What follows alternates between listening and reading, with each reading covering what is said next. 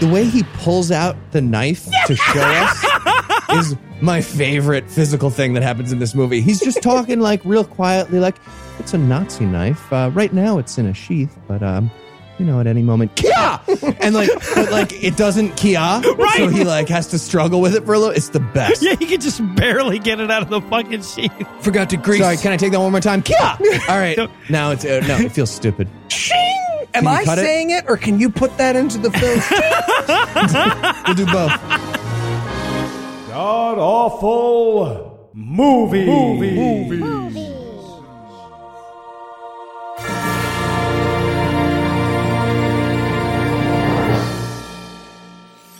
Welcome back to the Gamcast, where each week we sample another selection from Christian cinema to distract you from the nefarious plans of our satanic overlords. I'm your host, No Illusions, and sitting 700 miles to my immediate left is my good friend Heath Enright. Heath, welcome back. I'm not a spy. What? I mean... Thank you. Glad to be here. Sitting 900 miles to my northeast is my bad friend Eli Bosnick. Eli, how are you this fine afternoon, sir? Takes me 2-3 minutes to eat a slice of pizza tops. Obviously, they've never been to Chicago. We'll get to it. Is that right? Yeah, no shit. All right. So tell us, Heath, what will we be breaking down today? We watched Out of Shadows. It's the story of how the CIA learned magic from Nazis and used Zoolander and James Bond to make us all ignore the fact that Hillary Clinton is fucking kids under a pizza place. Wow, well done. Yeah, it really is. Yeah, that's it. I mean, basically a stuntman, well, / journalist of espionage named Mike writes what I just said on a banner and then writes, prove me wrong, and sits at a table all day, the movie. That day of conversation is this fucking movie, and I watched it. Wow. Right, but then he walks up to that table somehow. Yeah. Oh, wow. This is the first time I realized that this guy was literally Stuntman Mike. Amazing. Okay. This is Stuntman Mike. And Eli, how bad was this movie?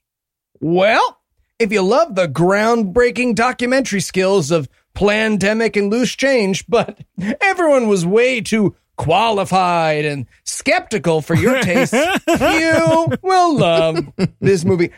The only thing more horrifying than this movie is how many millions and millions of people watched this movie. It's millions? Yeah.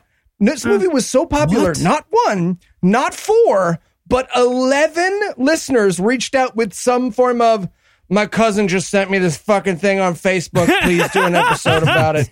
Please. All right, wait, are you sure it's millions? Because, like, the YouTube link that we have had, like, 500,000 views. Apparently, that is, and I do not know this, so big grain of salt with this. Apparently, it saw a bunch of views on Facebook and YouTube before it got taken down by Zuckerberg and the Jews. Uh-huh, I see. So those are repostings. I gotcha. Okay, so and this is one of those documentaries that uses this nefarious fucking strategy that we've seen before where you tell a bunch of people who are ignorant of everything a couple of things they don't know, right? Like a couple of CIA things that have come out along the way that, like, maybe these people have never heard of, right? So then people are like, oh, I don't know. I don't think that's true. So you look it up and you're like, huh, that is true.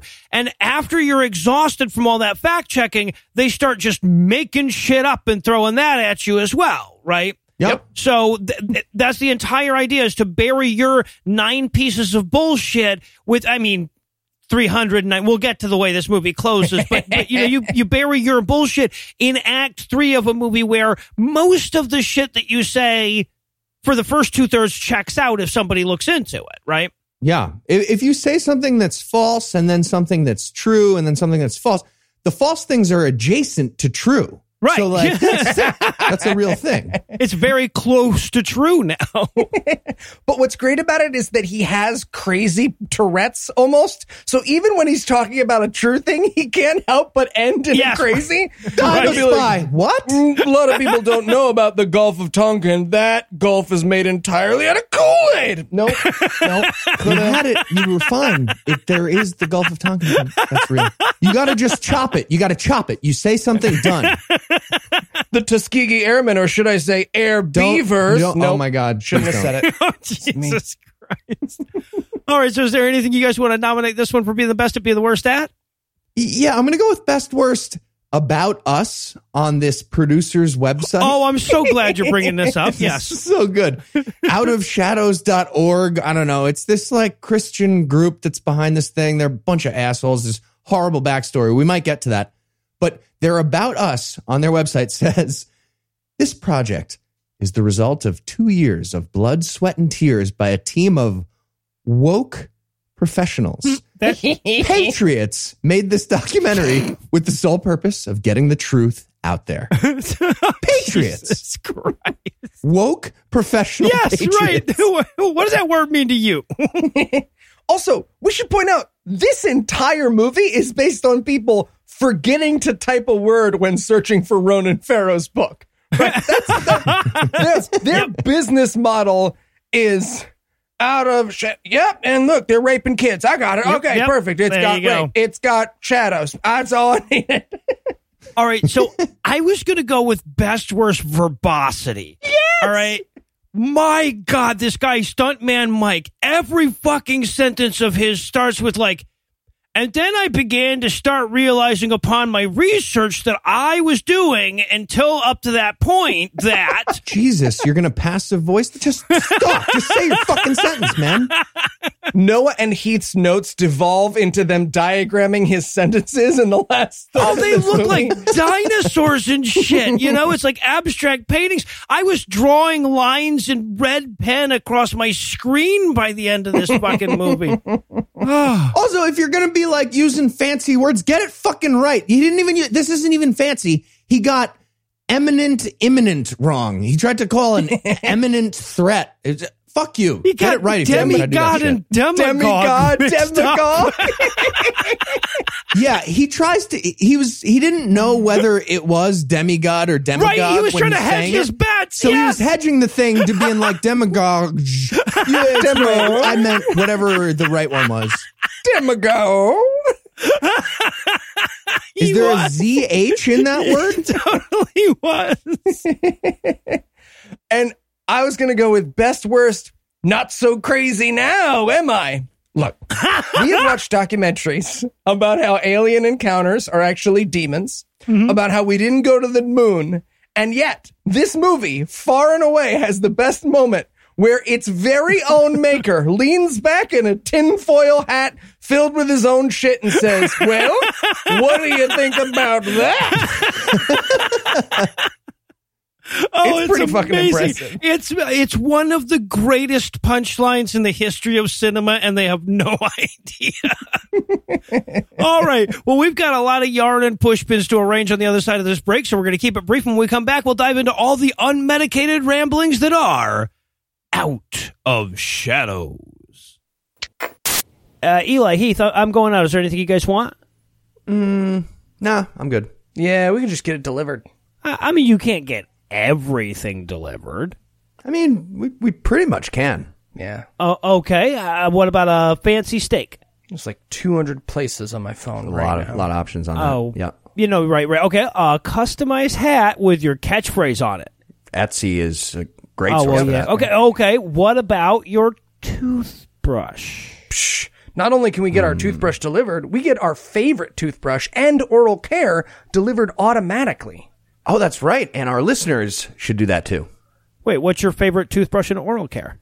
Quip. What's Quip? The Quip electric toothbrush has timed sonic vibrations with 30-second pulses to guide a dentist-recommended 2-minute routine. And there's even a size-down version designed for kids. Yeah. Paired with Quip's anti-cavity toothpaste in mint or watermelon flavor, you get all the right ingredients teeth actually need and none they don't. Plus, Quip brush heads, toothpaste, and floss refills are automatically delivered on a dentist-recommended schedule every 3 months for just $5 each. A friendly reminder when it's time for a refresh and to stay committed to your oral health. And shipping is free. And if you go to getquip.com/awful right now, you'll get your first refill free. That's your first refill free at getquip.com/awful. Spelled GETQUIP.com/awful.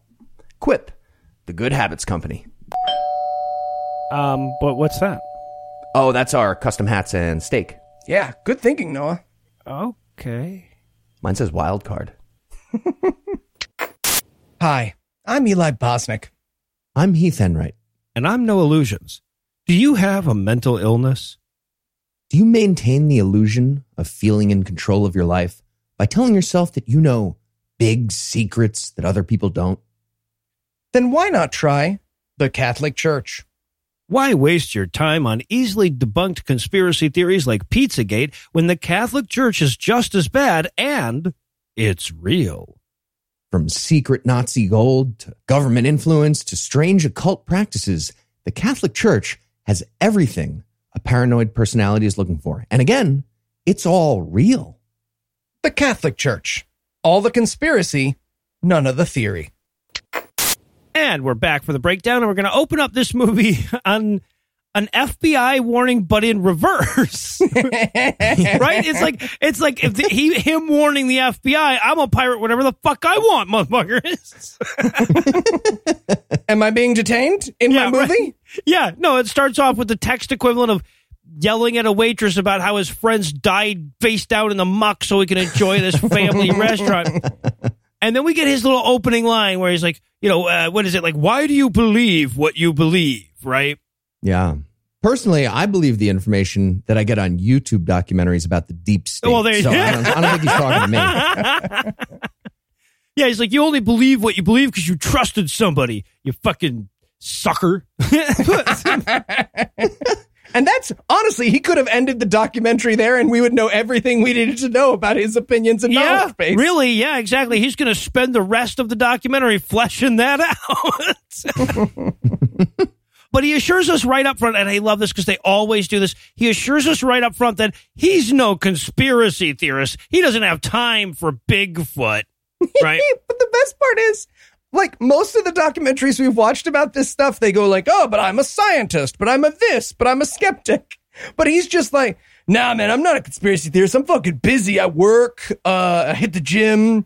I have those observed visitations with my son once a month. Like, yeah, no way I believe untrue things. Yeah, man. I'm too busy with, you know, GTL to read about facts, but I watch a lot of Entertainment Tonight. I know all about Hollywood is what I'm saying. Yes. I'm a stuntman. I'll be your information source about world news. Yes. Let's do this.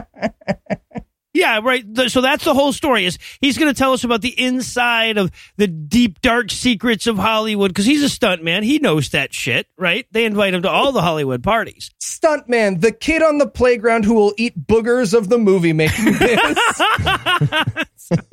We have any stuntman listeners? He wasn't talking about you. He was talking about all your colleagues. Oh, he was talking about you. We all know he was talking about you. They would take their headphones out in disgust, except they can't move their arms that high up.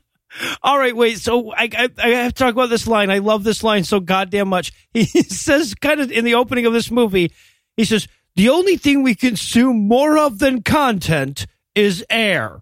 What the hell could that possibly mean? We consume air the most of all the things, followed by content. What is he talking about? What units are in his head when he said that, I wonder? Yeah, by dry weight? See, I was very proud here because this was the very first time in the history of this show that both my wife and son walked out of the room while watching one of these movies. My wife had my son in a little carrier, and she looked at him and she said, you hear that? The first two human needs are air and content, and walked out of the room. There you go.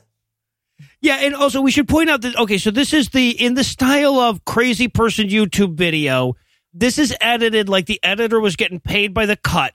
As he's talking, there's just random clips of every fucking thing showing up here and there. So when we say, and then we see it, it has nothing to do with anything that we're talking about. That's why, right? So he sets it up. He's like, you know, he's talking about how the CIA is involved in Hollywood. We see Katy Perry dressed Egyptian in that video, the Illuminati freaks love to obsess over. Right. And then he cuts to just some guy. He's like, hey, guy, is the CIA involved in Hollywood? Yes. Well, that's settled, according to guy. Yes. Next scene. Well, I mean, and they license their logos and shit, right? Like, of course they are, right? Well, anyway. So, yeah, so we get the title. We get some sweet, sweet car crashes. Hey, did you guys know? I have a question for you. Did you know that car crashes in movies are not real. They're fake. It's all a fucking lie. I mean, they're really crashing. They really crash. They crash. But, yeah, exactly. He's trying to say that. It's so dumb. And then he's like, yeah, just to remind you, I'm a stuntman. So international politics, I got you. Yeah. Yeah. My job for 28 years was to get brain damage for money. Yeah. All right, but are we talking great films, like fantastic cinema? What kind of movies is this guy in here? Yeah, Eli, when we're going to watch a sad movie, you have to warn me. This is so... He's going like, I had a really cool job. I'm like, dude, we just watched you get pulled out of a car that rolled over 21 times. No, the fuck you didn't. He's like, I worked my way all the way up to second unit director for Batman Forever. Batman Forever? Maybe you've heard of it? Yes, the Batman Crushing Forever. It. I'm a player in the biz. Yeah, he's like, I didn't set out to be a stuntman, you know. I just wanted to work in Hollywood, and I wasn't smart enough to do any other jobs but sit in a car and try not to die, so that's what I settled for. I didn't go out to be a stuntman. People just kept not caring if I died, so yeah, really a perfect job for me. Also, he introduces the idea here that, like, the CIA is crafting Hollywood to make themselves look better. And he mentions Black Panther. Okay. Was he suggesting that the protagonist of the movie called Black Panther was not the Black Panther and instead the CIA guy? Well, no, Martin Freeman was pretty badass at that, though. Like, he flew the ship, the virtual ship and everything. Yeah. Yeah. No, he was a good guy. Sure. The side good guy. Yeah. Yes. Yeah, right. It feels like the CIA could have gotten more for their money. Yeah. If your documentary cites a tweet and it's not about the president, it's not a good thing. Yeah. It's not a good sign for your documentary. All right, so then he tells us about the injury that ended his career as a stuntman because, you know, that's how careers as a stuntman end. And he talks at length about his rehab, and I'm like, my God, this is like listening to a drunk person give me their idea for a diatribe. What is any of this about? But don't worry, it's all going to come full circle. No, it's not, because we're going to now hear from Mike's pelvic floor therapist. Yes. Yep. Whose identity, if you look at the bottom of the screen in small letters, it says her identity is being protected due to the sensitivity of her profession. Yeah. Yep. Well, at first I thought she just didn't want to be associated with this stupid fucking documentary, which would have made perfect sense. But then as she goes, it's like, oh, okay, she's batshit crazy and would lose her license if they knew who she was. I see. Okay. Yeah, they blocked out her face so that some guy didn't have to walk into her office on Monday and be like, hey, Carol, have you been, spoilers for the documentary, praying over patients and telling them about satanic conspiracies? Because we really just need you to do butthole exercises. It's a real clench, unclench profession. Yeah, though, but that's the whole thing. Like, he's talking about his therapist and how impressed she was. By the way, he takes like a side moment to talk about how good he was at rehab. By the way, Carol, just really quick, would you say I was too advanced for physical therapy, or regular, or two? Probably two, right? Is that what you would say? But yeah, but then he starts talking about how she told him that he had dark spirits over him and she wanted to pray for him. And he kept going back. So that says a lot about this guy, right? Yeah. And then we get a quote from her, which was insane. Do I have this right? She was like, there's a lot of just kid fucking related to my job. I don't know if you know. Like, who do you think they call after Hillary Clinton fucks a kid in the spine? Me. Exactly. And I was just like, what just happened? And I love, there's always a little tiny grain of truth in the deep well of the crazy, which means that, like, Richard Gere, you know, broke his pelvis in a skiing accident and showed up at this woman's office. And the entire time she was doing butthole exercises with him, she was just like, I know you crammed a toddler up there. You can't fool me, Richard Gere. And by the way, this is when the Mike, the stuntman, goes, and I said to her, man, I was like, either you're crazy or you think all of this is real. And I wrote in my notes, that is not an or proposition. Nope. Yeah, right. So, but I got to admit, okay, so we're about 9.5, 10 minutes in when this happened. I was so unprepared for this movie to get that fucking crazy, because it had been weird, like, right, because we're implying that the CIA is behind Black Panther and shit like that. But then 10 minutes in, it's like suddenly she's like, well, you know, think about it. When they rape the fuck out of little children, who do you think has to put them back together? Me. And I went out and I bought a turntable so that I could do the sound effect, right? Hey, Carol, can we just go back to the Kegels? Well, not just that, but let's assume that this woman is being honest, right? The way that she gets the word out about her physical proof of high-scale pedophile satanic cults is just randomly gossiping with her patients. Yeah. You know, I have the evidence that children are being tortured by the Hollywood elite, and I'm just going to whisper it to you. In hopes you'll make a YouTube documentary about The it. End. What happened to this kid? Kid just, like, walked into a cummy door? Is that like...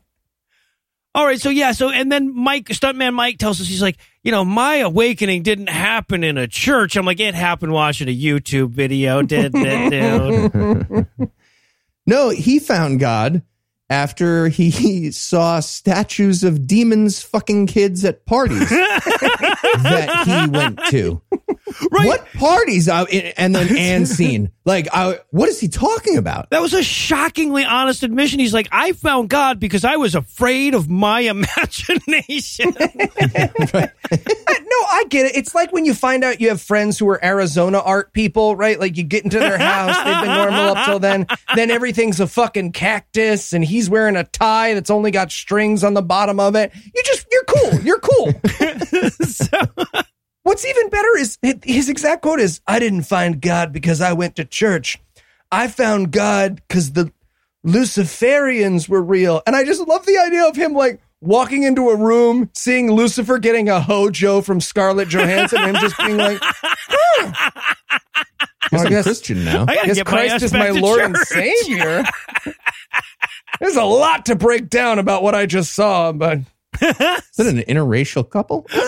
ScarJo, it's not worth it for the thing, Ghost in the Shell thing. You're still going to get yelled at. I'll talk to you about it later. Is this where the coats are? I'm here because of the coats. Well, and I love, too, he's like, well, you know, it was about then when she told me about the satanic pedophile cult that runs Hollywood. I started doing my own research. I started reading books. And as the fucking movie is saying, reading books... We're watching a montage of him scrolling through Twitter as though the editor was trying to say, you read books, man. Come on. Yeah. So I got down to some serious journalism. Twitter. And he actually says this. He says, I got off social media and then I created a social media account. And I got on social media and then I found the truth. Yeah.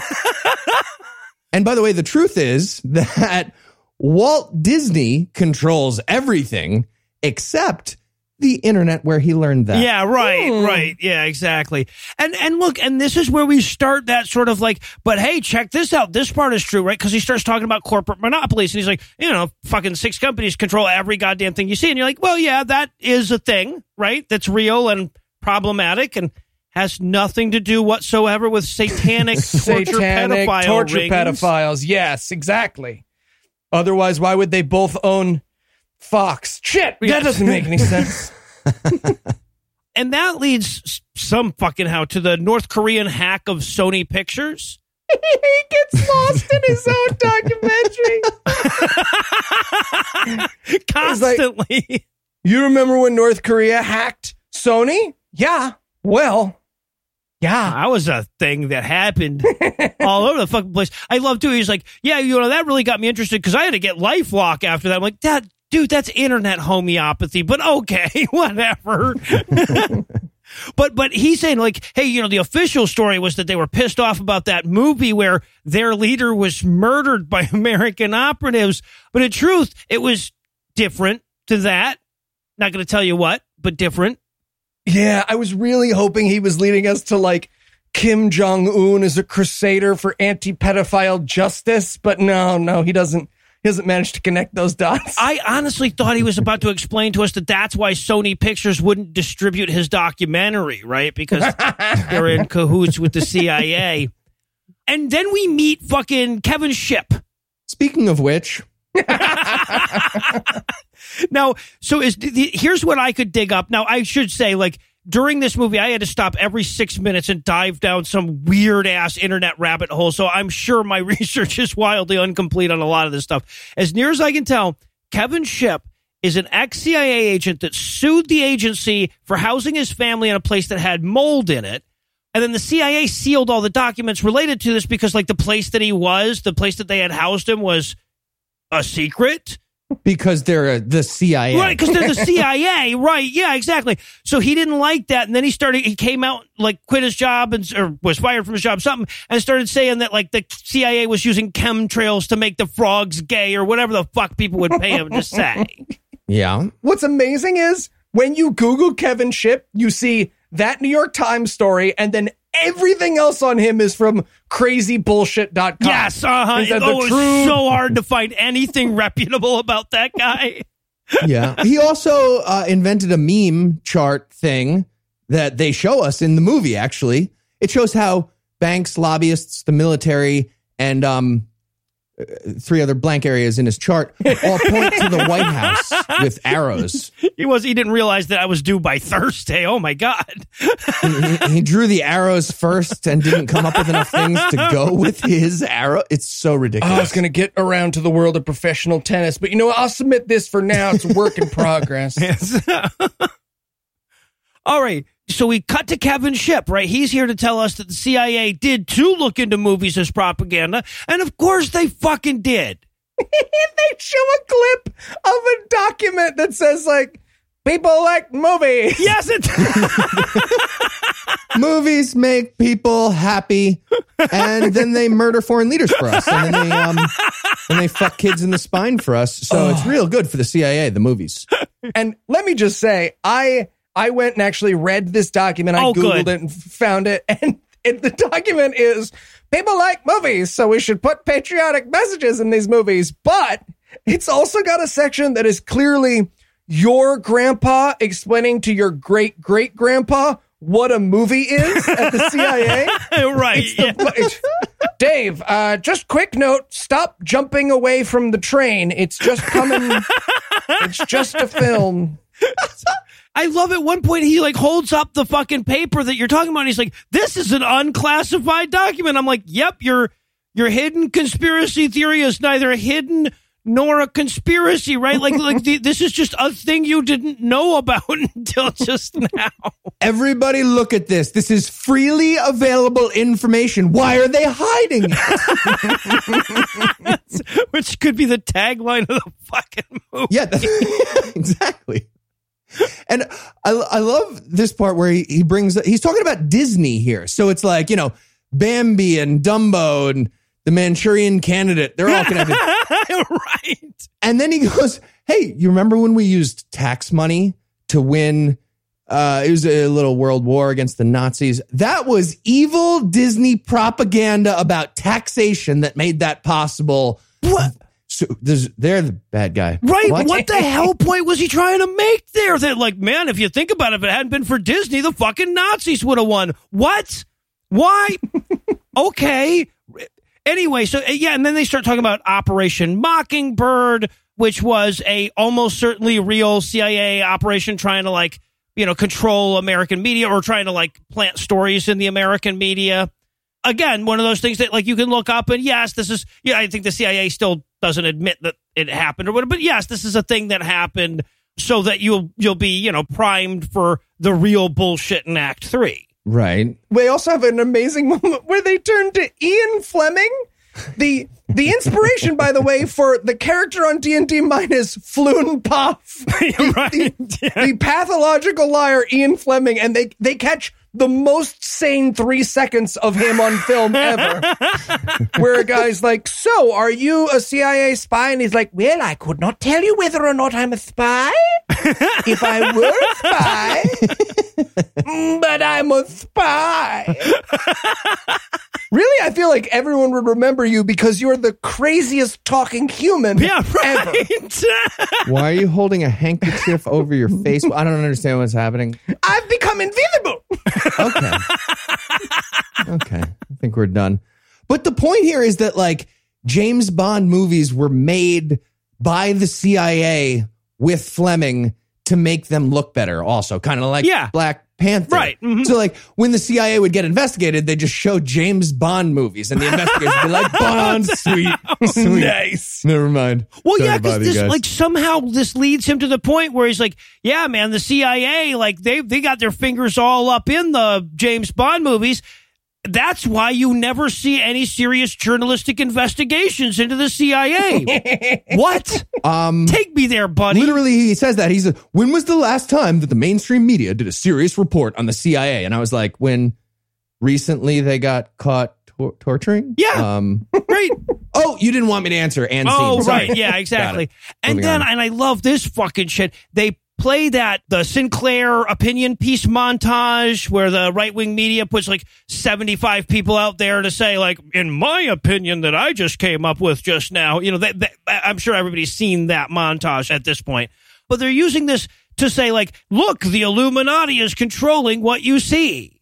But actually, it's right-wing outlets trying to push bullshit onto local news networks, which is way more dangerous and, again, real. Right.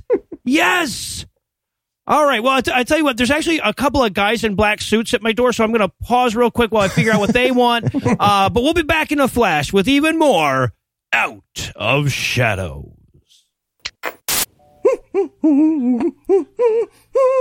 Hey, Eli, you're all whistly. Why the good mood? Is your baby finally sleeping through the night? Not even close. Has parenting gotten easier? No, not really. Okay. Well, what is it? Oh, My Sheets Rock. Your sheets rock? They do. And that's the name of the company I got them from. My Sheets Rock has created the regulator sheets, which are designed specifically to keep hot sleepers cool and cold sleepers comfortable. They regulate temperature, wick moisture, stay breathable, and are so soft, you'll sleep comfortable every night. That's because these sheets are made from the best-in-class bamboo rayon, the holy grail of sheeting. This miracle material transfers body heat 2 times more effectively than regular sheets and reduces humidity by 50%, so you can experience your best night's sleep yet. Wow. So what do they feel like? They feel like sheets at a fancy hotel. Ooh, I love that. Yeah, they're so soft, they're so comfy, the whole bed feels luxurious and fancy. The whole bed? The whole bed. Don't believe me? Their 5-star customer reviews speak for themselves. Plus, they offer a 90-day risk-free trial and free shipping and returns. Check out My Sheets Rock at mysheetsrock.com/awful and enter our code AWFUL for 10% off and free shipping. That does sound good. It is. Also, you have a diaper in your hair. Yeah. Yeah. You gonna get that, or? Nah. Okay. Hi. No Illusions again with another special message. So we heard your feedback. We listened to your questions. You told us you don't want to focus on the Catholic Church. And we hear you. That's right. So why not try the Trump administration? That's right, the Trump administration. The Trump administration has everything you're looking for. Foreign spies, secret government abductions, and even dark money payouts. And the best part is, it's all true. Why limit yourself to things like InfoWars and Russian Twitter bots when you can follow this conspiracy on the front page of the New York Times? The Trump administration. Everything they accused Obama of, but real. You know he's fucking kids. You know he's fucked kids. A million times. And we're back for more of this shit. We're going to rejoin the action on a Harry Truman quote about how the CIA are some shifty motherfuckers. Yeah, again, that's true. Right? You snuck a true one in there. Just be ready for the next thing. Yeah, here's another true one that he sneaks in there and makes sound all insidious and shit. He's like, did you know that there's actually a CIA entertainment industry liaison? Like, well, yeah, of course there is, man. His job is to field questions when Michael Bay's assistant wants to know if they buy their cars outright or lease them. Right? Exactly. Jesus. And then we get introduced to his buddy, Brad, whatever the fuck. So he's like, yeah, so me and this other stuntman, we it turns out we're the only people who noticed this giant conspiracy because we're stuntmen. Eli, you're in the business a little bit. Question for you. Is there something about being a stuntman that what is a stuntman? Well, you know, they do all the movie stunts and then they keep all the movies pedophile secrets. That's basically their two main jobs. Okay, well then, proceed. Withdrawn. You watch yourself getting radicalized into deeper crazy in the form of Brad in this movie, right? Because he's like, I know, you've been watching this movie thinking, hey, you probably have a mental illness, but would you like to see someone who's externalized it? And Brad's like, well, right, yeah. Well, the way he introduces Brad is to basically say, well, you know, so I started asking around about this, and literally everyone I knew thought I was crazy except Brad. And then we cut straight to Brad. And I'm sorry, by the way, did any of the stuff that Brad said end up adding up to a thought at any point? No, which means there's hours of footage that were cut from this documentary. Wow. Imagine what had to come out of Brad's mouth that the people who made this movie were like, I don't think they're quite ready for that, Brad. No. Also, I must know what was happening just outside of the frame the whole time Brad was talking that he was wildly distracted by and could not look away from. Like, it felt like somebody kept acting like they were going to throw a snowball in his face or something, and he was wincing and he couldn't look away. So, and by the way, and so here's another weird one. And I didn't bother looking very deep into this, but there is some truth behind this. He starts talking about how the CIA had some involvement in Walt Disney's plan to buy all the land for Disneyland. Oh, yeah, I went down this rabbit hole. You know the answer to that? I did. All right, so here's the connection. Get ready for the push pins. So you know how lots of people worked for the military during World War II? One would say the majority of people. Because of the draft, yeah. Yeah. Oh, because of the World War? Yeah, right. That war that the world got in? Well, a lot of those guys went on to work for Disney. End of conspiracy. Oh, you're done. Well, okay. No, there actually was some CIA involvement of it, or at least there's like some, you know, people a little more credible than Brad making that accusation out there in the universe. So I don't really know what's up with it. I know that there was a whole bunch of secret shit that Disney was doing, trying to like keep everybody from knowing why he wanted the land and then upping the price of it or whatever. So I don't know what it was. But again, it's one of those things that like, yeah, there's a kernel of truth here to fool you and to make you relax when we start saying the really crazy shit in Act 3, right? Yeah. Oh, speaking of which, this is where they bring up Operation Paperclip. Yes. and fucking Kevin Shipp pretends that the CIA pretends that Operation Paperclip wasn't real. Yeah, but then he says literally next sentence, lots of movies were made about it, actually. Those movies are... Okay, so the Marvel universe is real, but a lot of movies are fake, too, and trick you about the CIA. Oh. And then he says, this might be my favorite line in the movie. He says, people call me crazy, but did you know that the CIA invented me being crazy? The CIA invented that technique of calling me crazy. Well, yeah, right. The CIA invented the word conspiracy theory, that word. They invented that to shut down scrutiny of the JFK assassination, right? That's what he claimed. I mean, Bush Sr. never got in trouble. Like, that does track. Also, he gets Operation Paperclip wrong, which is really good. He's way he explains that it's a conspiracy theory and bullshit, yeah. Yes, we brought Nazis over to work for our...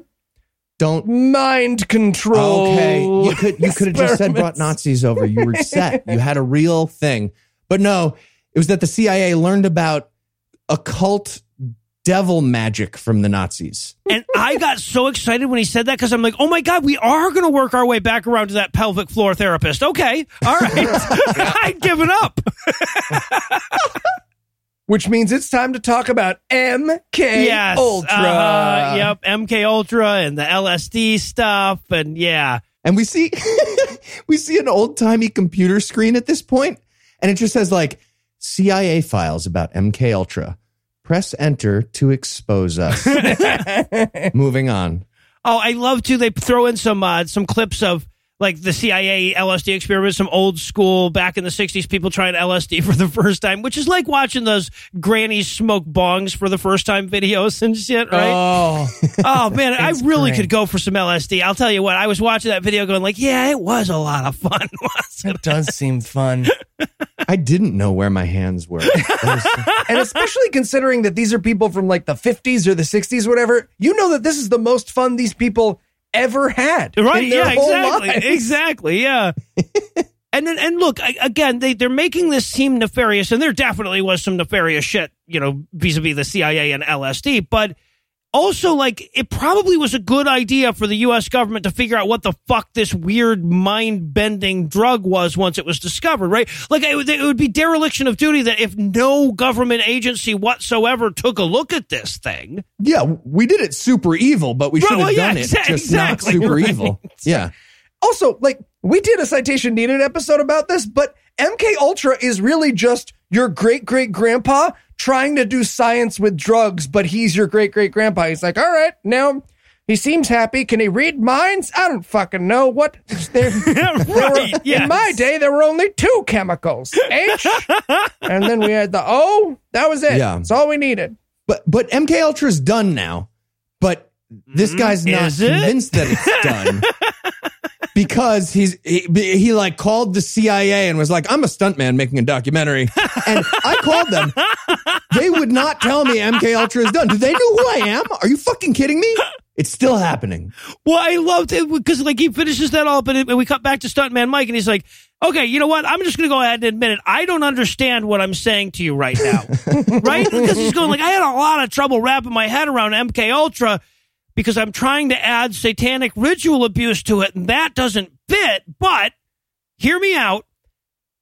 I bet you thought Zoolander was fiction, too, didn't you?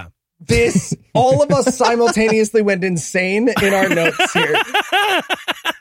He was doing so good. It was like, yeah, man, MK Ultra was horrible. Just stop LSD talking. Just, thing you gotta chop it. You gotta chop it. Zoolander's real. There it is. That's why I said chop it. But see, you're falling right into his trap because he said Zoolander was a comedy so that people would think he's an idiot for saying Zoolander is a documentary. Okay. Yeah. So we're to believe that the CIA made Zoolander to reveal their plot, but also made it a comedy to not reveal their plot. Yeah. Right. Perfect double bluff. Well, see, I think the problem here, Heath, is that you don't really understand the word entertainment. So let me break this down. Oh, okay. For you. This is so good. He opens this section by going, all right, so look. And I realized no one has ever said, all right, so look. And then has said something that makes sense afterwards. All right. So look, if you don't think male models are pulling the strings of a shadow government with the Jews, you need to wake the fuck up. Speaking of which, every time you say speaking of which, man, it's not good. And it's not speaking of which either, right? Like it's even that is a lie. Noah, bring us into this entertainment thing because this is where I had to pause the movie because I was crying with laughter. Okay, so right. So he says, like, you know, he's trying for the Oxford English Dictionary defines entertainment as, but he gets it wrong. And he gets it so horribly wrong that there's a moment where he's defining entertainment in a way that no one who speaks English would recognize it. And at the same time, they're highlighting a completely different definition in the dictionary, right? Okay, so you guys know air, right? And you know, it's like adjacent to air in a certain ranking system that I put together. Right. So he says, well, what does entertainment mean? It means to bind or to hold. And I'm like, no, the fuck it doesn't. I started looking through the etymology. I'm like, it's French for entertain, motherfucker. But here's the thing. What had happened is he looked in the dictionary and he glanced at the part where I was talking about the definition, like the form of entertain as into like to entertain an idea or something like that, to hold that in your head. That's what he was reading. And he's like, entertainment, to hold your brain. Mm-hmm. And where does that come from? Hollywood. Jesus Christ. The ancient Old English word Hollywood, which also has an interesting meaning. And then he tries to do that like word association thing where he's like, Hollywood, holly, trees, wood, Hollywood. Fuck, I did a survey. Yeah, right. All right, so this is actually a phenomenally common claim, a little canard that the conspiracy theorists do about how druids used holly to make their wands that would do mind control, and that's why they call it Hollywood. And I'm like, okay, then it's just a coincidence that there's a fuck ton of holly trees there? Some fucking rancher in 1887 took a submarine across the Atlantic and they planted holly there. Long gone. This is gonna go great when we're doing mind control. Wait until we, we get to. Boy, when they start trying movies to beat the Nazis nefariously. But now we get my favorite word game, which is, you know how it's called TV? What's that stand for? Television? Yeah. Tell-a-vision. But wait, what's on a television, Eli? Channels. Channels? Oh my God, okay. What's on a channel, Eli? Programming. Interesting. And I just love the idea that the Illuminati deep state are getting together and one of them's like, all right, what if we call it television? And he's like, you mean just the thing that it's going to be? Yeah, we just put it right out there. Sorry, Dave. We're dropping mind control box and we're going with television. That's too fucking funny. Oh, God, I loved that so much. That was amazing when he went on that little tangent. Yeah. Speaking of which, you guys know Plato? The philosopher? Yes. Yeah.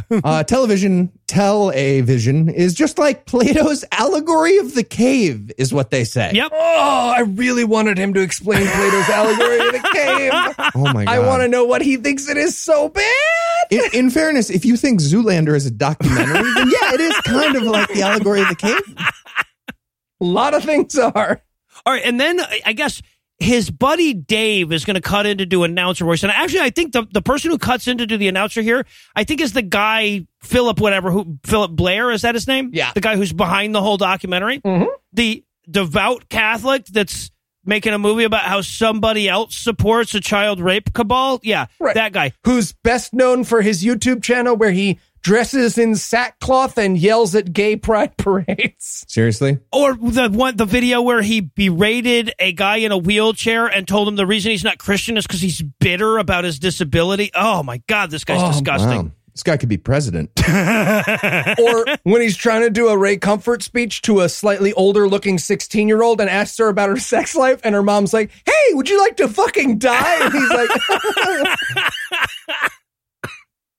Wow. It's on his channel and it's the fucking best. Oh, it's so bad. Yeah. So you can see the flash forward to him ripping up his diploma from Ray's schools of doing someone's Jesus real good and throwing it on Ray's desk.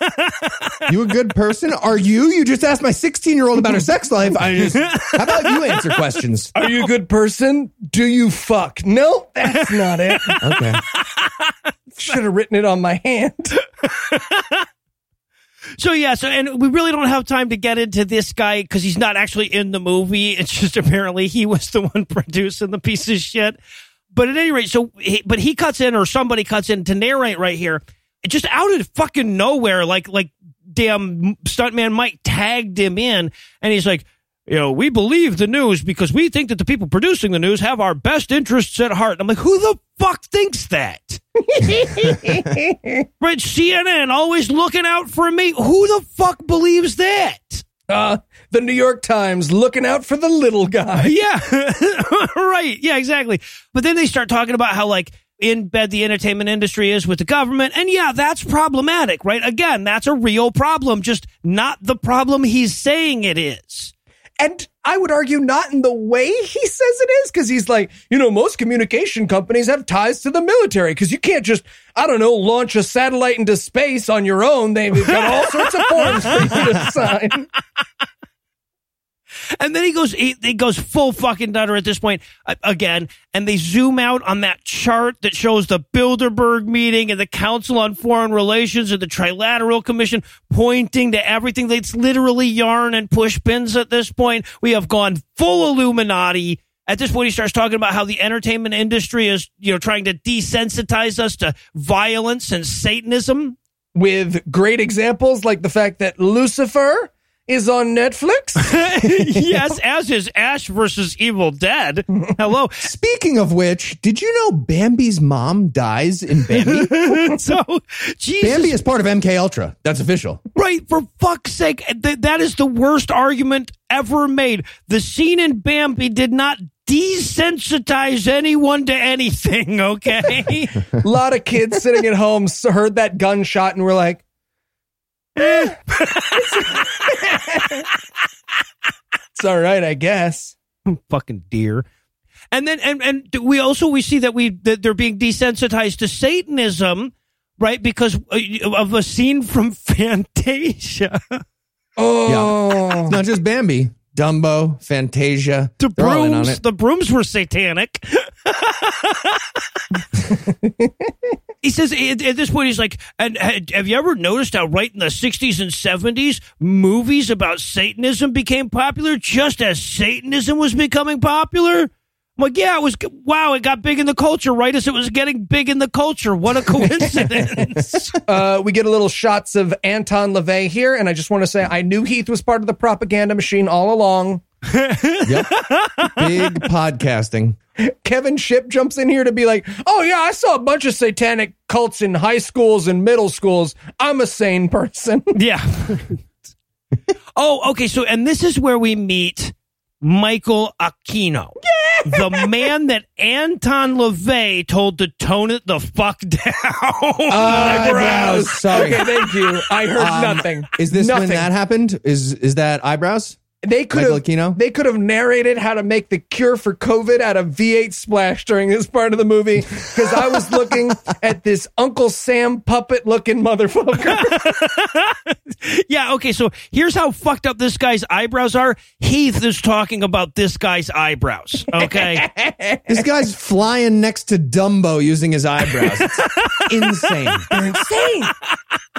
And by the way, this guy was absolutely made for this movie. He was a Satanist who was all into, like, you know, oh, look how evil and crazy I am and shit, who was also like a former military intelligence officer that specialized in psychological warfare. So, like, he lived his entire life trying to freak out the stuntman Mike of the future. No question. Yeah. And just to review, in case you missed the episode of Citation Needed about this, Michael Aquino was the guy who splintered off Anton LaVey's Satanism cult because they weren't taking it seriously enough. Yep. And actually believing in Satan, the ghost. Yep. Yeah, they show him on Oprah, and oh my God, Oprah's such a terrible fucking human being. She can't be on this for 2 seconds without being a terrible human being, because she's interviewing the Satanist dude, and she says, well, you're in the army. Doesn't the army discriminate against you for having a religion I don't like? I don't understand why they would let you have a non-Christian religion. And he's like, well, yeah, actually, the law allows any religion, you see. Yeah, and again, like, the explanation for Michael Aquino is just military first, crazy Satanist second, and then someone at Steve in Army HR was like, hey, Mike keeps showing everyone his Nazi knife. Do we have a thing that we can? No, there's not a Nazi knife thing in the book. Can we put one? We can't put one in the bar. Oh, damn. Yeah. So, OK. So, yeah, just in case we weren't clear that Michael Aquino was a terrible human being. We also see him salivate over this Nazi dagger that he owns for quite a while. But he sounds and talks like Mr. Rogers. So he's just like, now this knife belonged to a member of the SS. Isn't that fun? It's fun to have hobbies. You make new friends and you learn to like new people. It's so good. And the way he pulls out the knife to show us is my favorite physical thing that happens in this movie. He's just talking like real quietly, like, yeah, you know, and here's a knife. It's a Nazi knife. Right now it's in a sheath, but, you know, at any moment, Kia! And but it doesn't Kia, right? So he has to struggle with it for a little. It's the best. Yeah, he could just barely get it out of the fucking sheath. Forgot to grease. Sorry, can I take that one more time? Yeah. All right. Now it's no. It feels stupid. Shing! Am I saying it, or can you put that into the film? We'll do both. And then, okay, so we cut away from Michael Aquino to learn how the CIA invented hippies. Hello, because of the LSD that they had. Oh, we get a little clip of Timothy Leary here, and I just want to say I fucking love Timothy Leary with all my heart, because he's just like, yeah, man, if they hadn't given all those people all that acid, then I wouldn't have given all those people all that acid, and then, yeah. Well, then I wouldn't have taken all that acid and realized that was way better than whatever the fuck I had going on before 1971. So, yeah. You know, blowjobs? They're fucking great. Anyways, I'm Timothy Leary.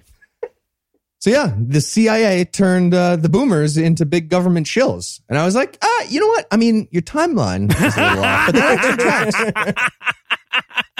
Nailed it. But, yeah, but here's the thing, though, guys. The CIA made the hippies, and then the hippies made Hollywood. Back in time. Retroactively made a Hollywood. This is where he explains how all of the people who were involved in the CIA plots, their kids became celebrities. Became all of celebrities. Mm-hmm. Right. All of the celebrities were, I guess that was just like a bonus you'd get on your check at the end of the month. Yeah. So. And by the way, celebrities include, actually the entire list is Jim Morrison, Frank Zappa, and Jared Leto. Those are the celebrities. Yeah. The celebrities. We got them. We got them all. Well, have you heard of the Gulf of Tonkin? That was Jim Morrison's dad, but you didn't know that. It was, but what? Still, yeah. Well, and again, that's another thing. Like if you've never heard of the Gulf of Tonkin and you look that up, it's like, oh, okay, well, that some of the stuff in this movie does check out, doesn't it? Right. And the story to take away from the Gulf of Tonkin is that everyone sucks at keeping secrets. Really? Yes, exactly. Nixon getting on TV and being like, hey, Macarena, Macarena, Macarena, they hit us first. All right, well, I'll tell you what, my dad went to Vietnam and all I got was this lousy T-shirt, so I'm going to pause and file a fucking complaint with the Illuminati. But first, let me give Act 3 the hard sell here. Will the CIA get away with their nefarious plot? Will this movie manage to articulate exactly what that plot is? All right, fuck exactly. Will they even give us broad strokes? Find out the answers to these questions and more when we return for the somehow way crazier conclusion of... Out of Shadows. Hello, I'm Grandma Beansbury. And I'm your mom's cousin's husband. And we're terrible gift givers. I didn't know how good you were at the Game Boy, so I didn't want to give you the advanced one. And we only met once. I got you for the Secret Santa. Here's an $11 gift card to Dunkin' Donuts. It's $20, but I've used $9. I mean, who doesn't like a donut? But you don't have to be like us, because you've got Box of Awesome from Bespoke Post. That's right. Bespoke Post only sends guys the best stuff every month. No matter what you're into, Box of Awesome has you covered. From style and grooming goods to barware, cooking tools, and outdoor gear, Box of Awesome has carefully built collections for every part of your life. For instance, there's the Turbo Box, which comes with 3 kinds of single-origin coffee and 2 cans of Nitro Cold Brew. Or the Island Box, which comes with tumblers, coasters, and tropical passion fruit syrup. Each box costs only $45, but has over $70 worth of gear inside. So get 20% off your first monthly box when you sign up at boxofawesome.com and enter the code AWFUL at checkout. That's boxofawesome.com, code AWFUL, for 20% off your first box. Got it. I'm going to buy you boxing lessons. An old shoebox. Perfect. Okay. You wanted to see me, Mr. Smith? Francis, come on in. You remember my colleague, Mr. Jones. Oh, hello. Hello. So, Francis, hey, can I call you Frank? Sure. Great. Frank, so we want to thank you for your incredible work on the Gulf of Tonkin project. Oh, man. It took days for people to figure that out. Yes. I mean, almost days. Almost days, exactly. Yeah, right. Anyway, we'd like to give you a little bonus. Oh, a bonus? That's great. I was hoping the family could get a new car. Well, it's not money per se. It's not? No, not money. So, you know how your son Frankie Jr. likes that guitar of his? Yes, he does. Mm-hmm. Well, we, get this, are going to make him a rock star. A rock star, yeah. Like a big, important musician. You're going to make my son a rock star as a bonus for me doing the Gulf of Tonkin. Uh-huh. Yeah. We sure are, you lucky duck. Okay, but like, what if he wants to do something else? It seems like there's a lot of ways that this could go wrong. I mean, what if he's not good at music? Oh, we'll just call it experimental jazz. Oh, yeah, that'll do it. Attaboy. And we're back for still more of this shit. And just in case your interest was starting to wane, we're going to open up this section by saying, you know what else the CIA does? Fuck stuff. Bunch of fuck stuff. Kevin comes back on to say, like, oh, CIA, they're all about that ass. Yeah. Oh, yeah. Uh-huh. Yeah. And this is another true thing. Like, the CIA did the honeypots on the nerds to try to test if they could, you know, get compromising information on people. Yeah, they did that. That's true. And by the way, they totally can. Like, the takeaway from that experiment of the CIA was like, yeah, man, if someone sucks your dick, you'll pretty much give them the nuclear codes directly afterwards. Right. And then they claim that the CIA was behind the whole Jeffrey Epstein thing, too, because they wanted to get pictures, compromising pictures of people having sex with kids. And I'm like, all right, yeah, I would be 0% surprised, honestly, if we found out that was true. That would not be surprising. Okay, is this a good movie? It might be a good movie. It's a weird. I will say that if it is true, it's a weird plot, right? Because if you don't like to fuck kids, that ruins your weekend and doesn't work on you, right? If you just use. Start with regular, like, how do you slow pitch that? Like, Jeff's just there and he's like, hey, this is my niece. She's a brownie. Okay, no boner. Yeah, well, we're going to just try a regular lady on this guy. Did you lean? No? Okay, nothing. Oh, fuck. At one point here, by the way, this is so weird, but at one point he starts showing a YouTube video on this YouTube video, and it actually kind of freaked me right the fuck out. I'll be honest with you. For a second, I felt like I was falling in. But then he starts explaining how the CIA controls all of the celebrities, like Beyonce and Lady Gaga and Katy Perry and Jared Leto. Yeah. Jim Morrison. That's all the celebrities, right? Yeah, I think you added a couple, actually, that maybe aren't. I don't know. Yeah.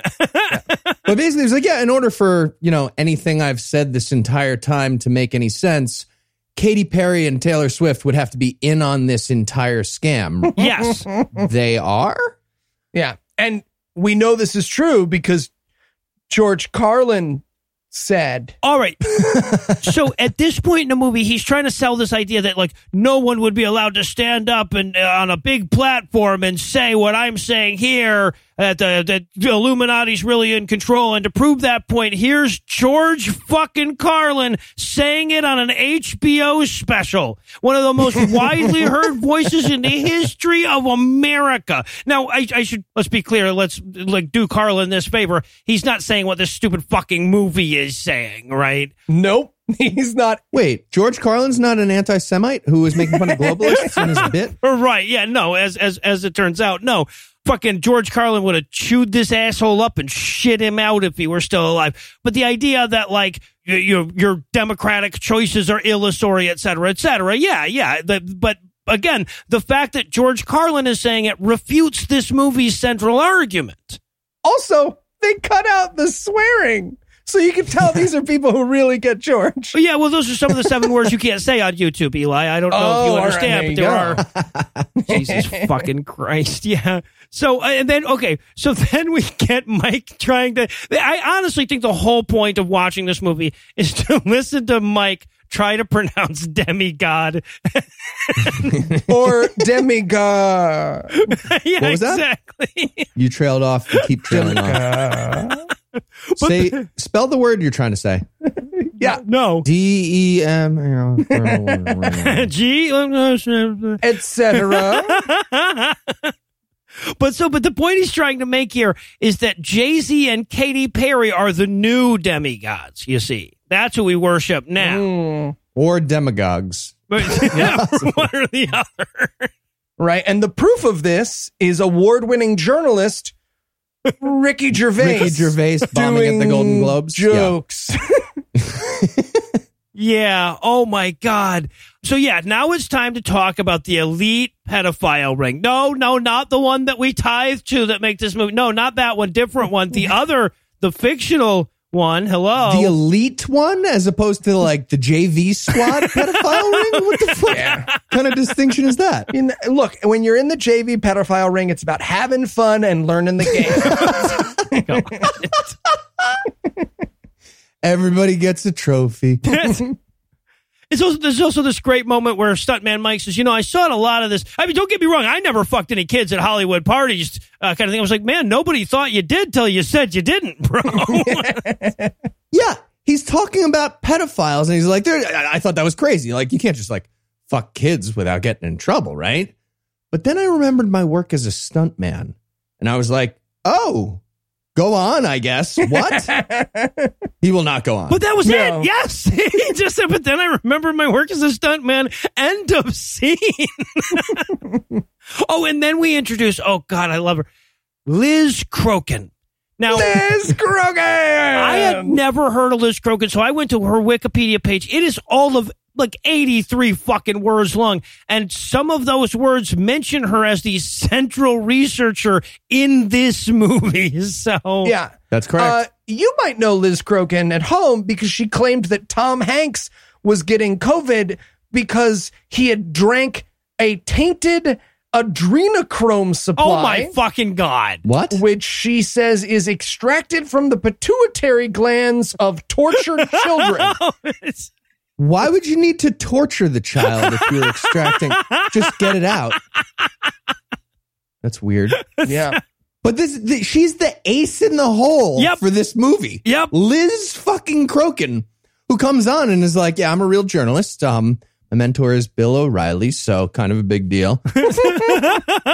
By the way, side note, Liz Crokin is very literally brain damaged from a severe case of viral meningitis that she had. That she is. But she's going to be, again, the big closer for this movie and, yes, in charge of researching this entire movie. Jesus Christ. She spends this bizarre long amount of time pointing out how no true journalist would be in this documentary as though she'd been kidnapped and was trying to send us a message.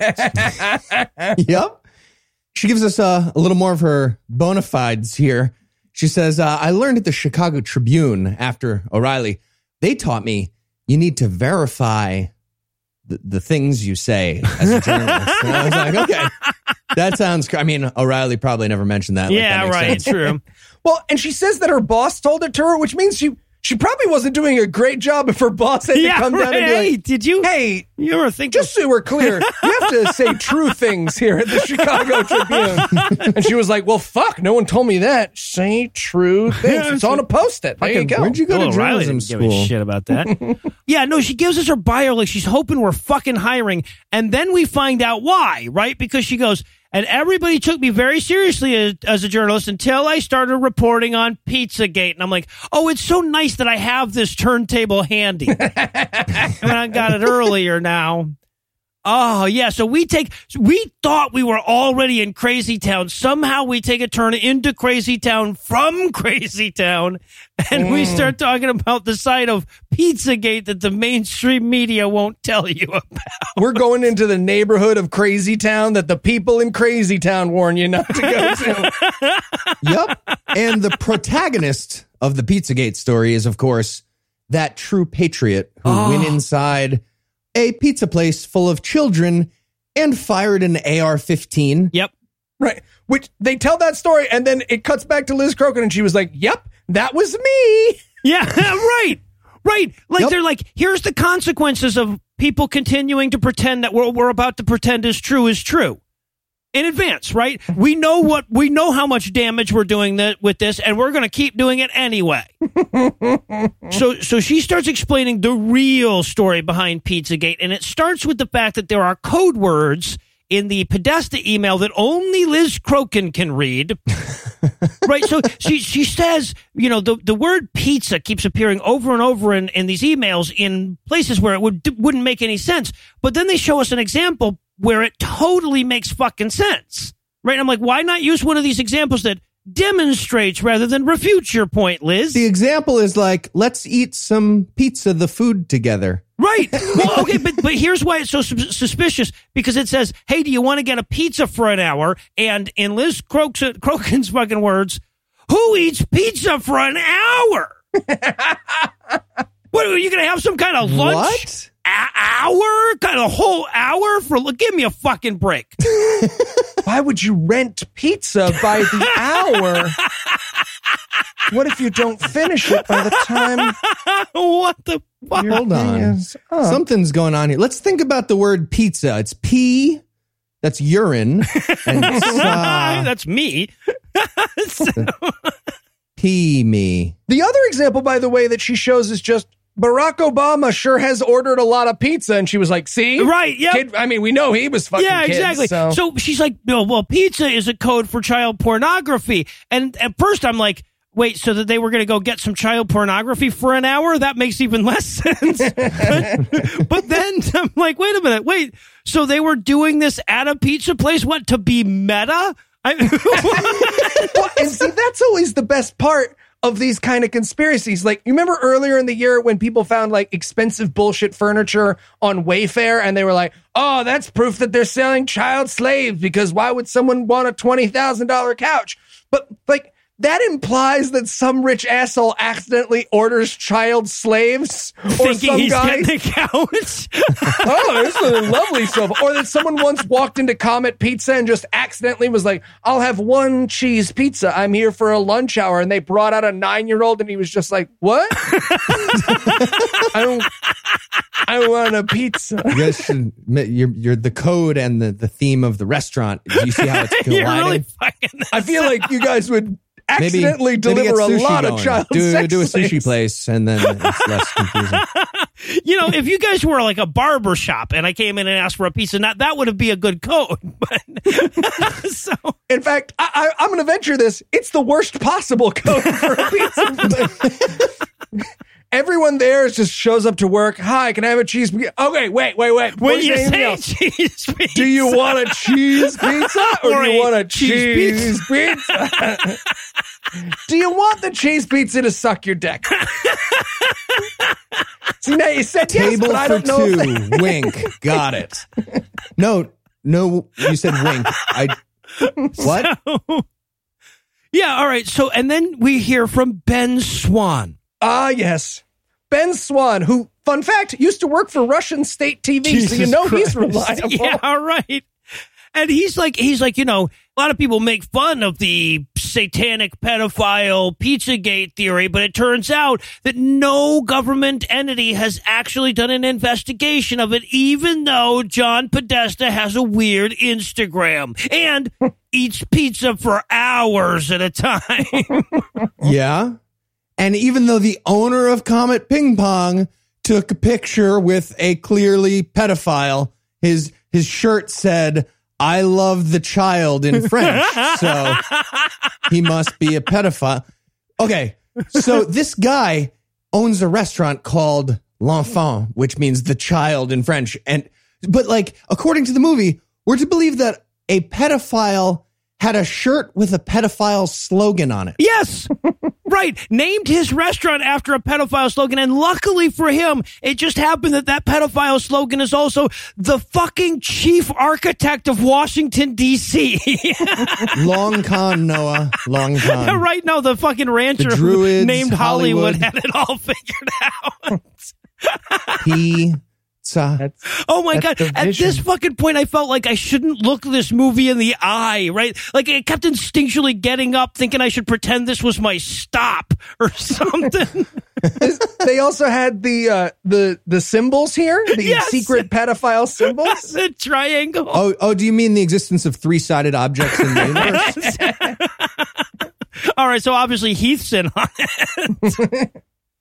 But yes, whenever you see a triangle, that's code for child fucking. Or the basic shape of a slice of pizza. I don't know. Coincidence? Again, maybe just switch to barbershop, guys. You're really making it complicated.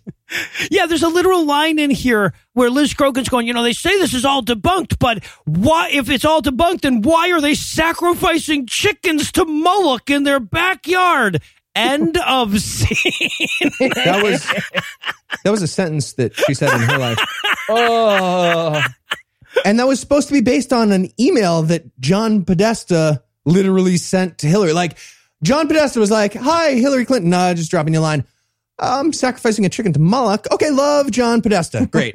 Well, and okay, hey, that is actually in the emails. It is so obviously tongue-in-cheek, right? It would be like quoting the intro for this show as proof that we were satanic cannibals, right? I guess we fooled them. I'm going to sacrifice the chicken to Moloch. Yeah, right.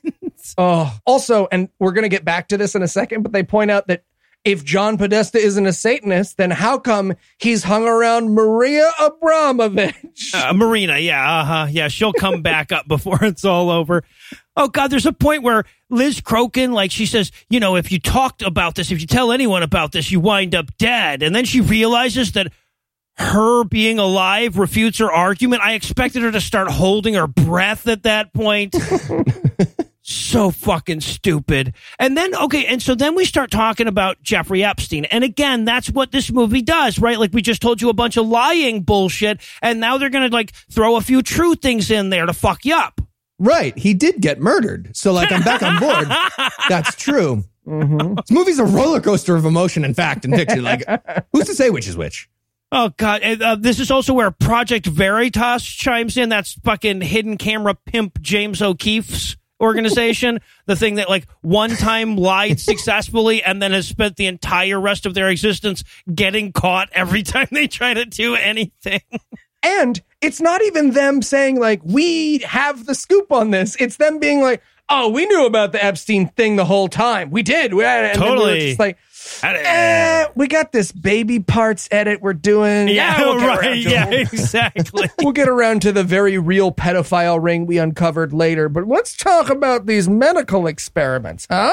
Yeah. And then, and of course, the point he's making here is that everyone was in on it. Everybody in Hollywood knew about the Epstein thing, right? And then, we talk about Allison Mack. Yeah, this is a bummer. Well, okay, so here's the thing. This is a really fucked up story, so like our jokes are fairly sparse here, but let's not let how fucked up that story is distract us from what's happening here. This callous bastard making this fucking movie is using these very real and very tragic cases of child rape and abuse to prop up some silly-ass theory about the CIA controlling Hollywood with Satan magic, and in so doing, he's lifting the blame off of the shoulders of the actual criminals for the sake of YouTube views. Mm-hmm. Yeah. But don't worry. If you were bummed out by that very real story of abuse and human trafficking, he's going to close this segment with a clip of Kanye West getting booed at his own concert. All right, guys, don't take our word for it. Maybe you've heard of the presidential candidate, Kanye West. It's shot from the back. It's obviously what they found on YouTube. And he's like, I can't get off my mittens. I can't get them off. I hate these mittens. And everyone's like, boo, you're bad at music now. And he's like, you're bad at music now. Help me get my mittens off. I won't wear my shoes. All right. So now Liz shifts gears and explains that you're not allowed to even be successful in Hollywood if you refuse to join the evil Illuminati Satan Club, right? And her example is Katy Perry, used to be a gospel singer, now total Satanist. Yeah. Yeah. Right before she was famous, Katy Perry, not famous. Coincidence? Mm-hmm. Well, no, never mind. Has to be the order. And then, of course, Lady Gaga, who is the epitome of evil for these people. I'm sorry, she's not, right? She is the student of absolute evil. The absolute evil is Marina Abramovich. Marina Abramovich, who, by the way, like, I have had to watch her lecture not once but twice. In college, I have had to go to her thing for assignments. Abramovich has one trick that has been working on the press and media and everyone who doesn't like bad art for years, which is she sounds like Melania Trump, but she's actually pretty smart. So people will be like, hey, why do you do that thing where you just sit there? And she's like, both modern them, you know? And they're like, holy fucking shit, you're Satan. Right. Well, so, but that's the thing, right? I had never heard of her. Another fucking rabbit hole I had to dive into in this stupid fucking movie. Oh! But she's just one of those people that does creepy shit so that people like the idiots that make this movie will make her famous for free. Yeah. And she says that constantly. Yes. She's like, Dad, just do some crazy shit and then everyone tweets about it. And I get like $2 or $3 million from the NEA. And I just really don't care. So I bet Mike, the stuntman, couldn't even make a documentary.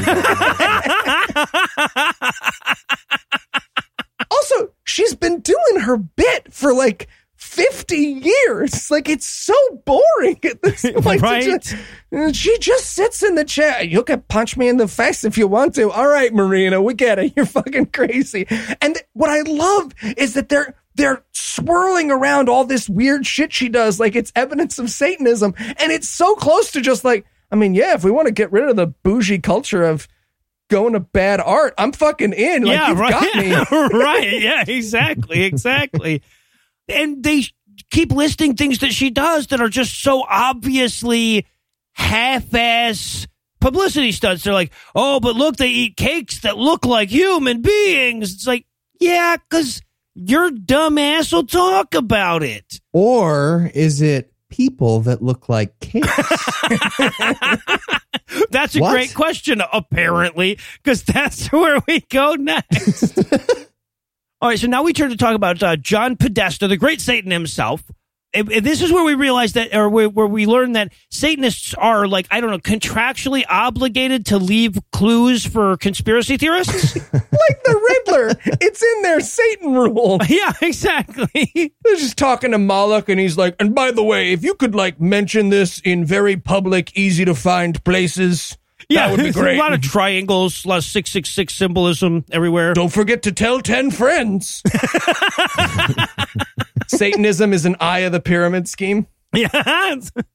So yeah, though you've got a oh, that was really good. That was really good, Eli. I gave it a polite little laugh. Thank and it was you. Way funnier than that. I'm sorry. Yeah. I thought it was okay. How dare you? There's also this great moment where, like, all of the documentarians are sitting around, like, patting each other on the back, going, like, you have to be really gutsy to make a movie like the one we're making, huh? Mm-hmm. Yeah, right? Is this where we get to the ass-eating joke? Oh, God, yeah, with Jim Carrey. Was this an ass-eating joke in your head? Yeah, that's an ass-eating joke. That's 100% an ass-eating joke. I will take a clip from this movie and spread it far and wide as proof. He's doing the ass-eating gesture. Okay, well, if you say it like that, it confirms your thing about ass eating. Go ahead. Thank you. And Jimmy Kimmel is like, oh, I've never heard of that. And Jim Carrey's ragging on him. He's like, oh, really? You've never heard of this? You don't know what this is? Jimmy Kimmel, you don't know what this is? And he's like, no, not at all. But they say that it's like slang for abusing children. Yeah, because it's a triangle. Because you're making a triangle with your hands. Just like a pizza. God, Jesus. Right. And this is after all of that wacky fucking shit, after whatever, an hour and 6 minutes of just stream of consciousness, crazy.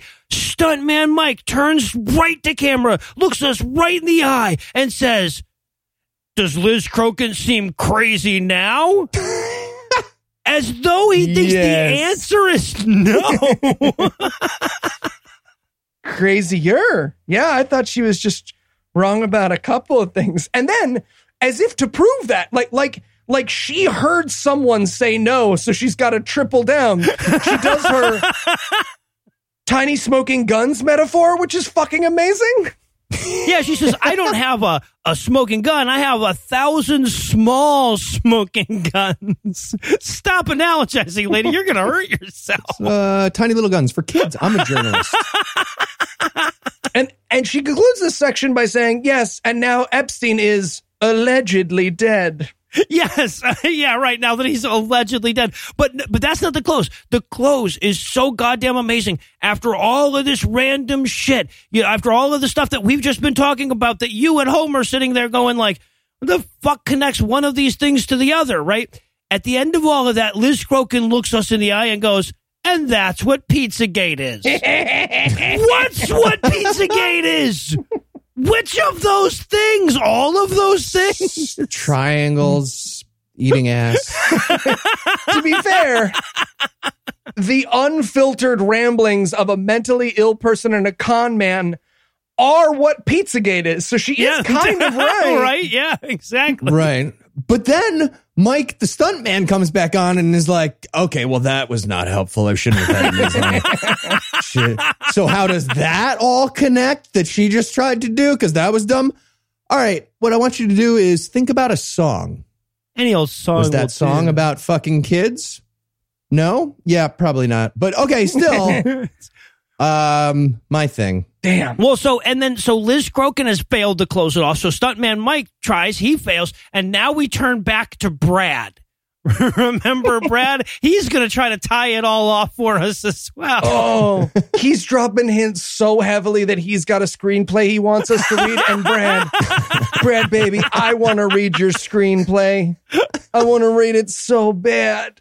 I want to read it with Tom and Cecil on the record and everything. Yeah. No, there's a great moment where he's like, well, you know, I'd love to go back and make movies again, but I want to make something that doesn't have all of the violence and swearing and the sex and stuff. And I'm like, yeah, Brad, you left movies. That's what movies really want you back, but you won't go. I get it. Yeah. Oh, and then we get Stuntman Mike comes back and he's like, no, wait, I got it now. In the future, I hope the media isn't filtered, but also doesn't have violence or sex. So filtered. Okay, that didn't make sense. Can we get the Kegel lady back on to maybe explain the movie? I don't know what's happening. I don't know what I mean. Yeah, but he gives himself a great pat on the back, though, for making it all the way through the documentary without having any gratuitous sex in it. So, like, keep that bar low, buddy. And we end on this ominous quote, "The truth is learned, never told." Which is so fucking stupid and perfect. What the fuck does that mean? Are you just telling us that you're lying to us? Because we know. Does it move like passive osmosis style without being... What are you talking about? The last line of this movie might as well be, or am I? Yeah, right. All right, so I have a question to close with, and I'm serious here, though. What was the plot or scheme or conspiracy or whatever that this movie was trying to tell us about? Right? Like, seriously, like, what was this movie? Like, if this movie was trying to expose something, what was it? Okay, I got it. Hear me out. I got it.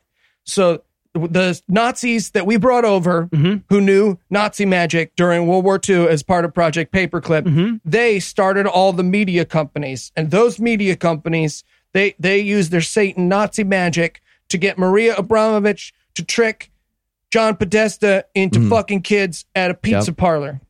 Yep. And now we all eat ass? Now we all eat ass. And profit. Okay. And well, that does it for our review of Out of Shadows. That's not going to do it for the episode just yet, though, because we still need to coax you back in next week. So, Eli, tell us, what's on deck?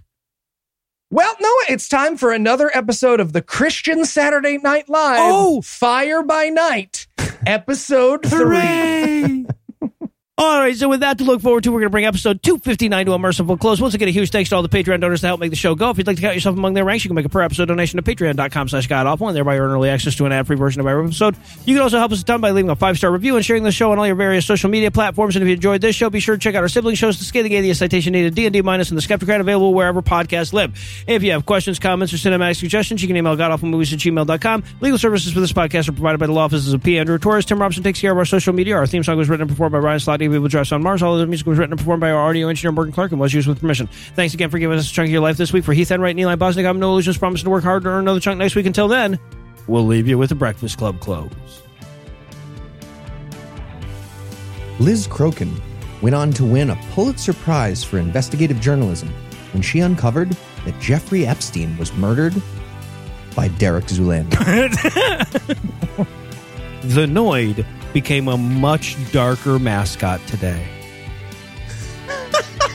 Nobody ever ate pizza in time units ever again. Atemporal pizza.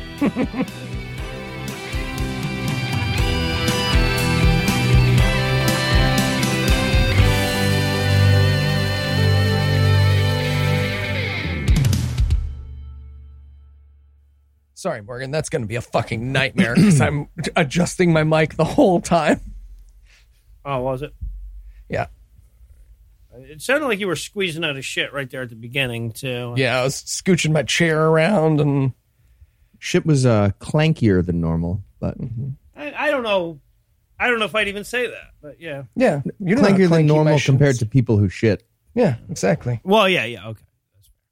The preceding podcast was a production of Puzzle and a Thunderstorm, LLC, copyright 2020, all rights reserved.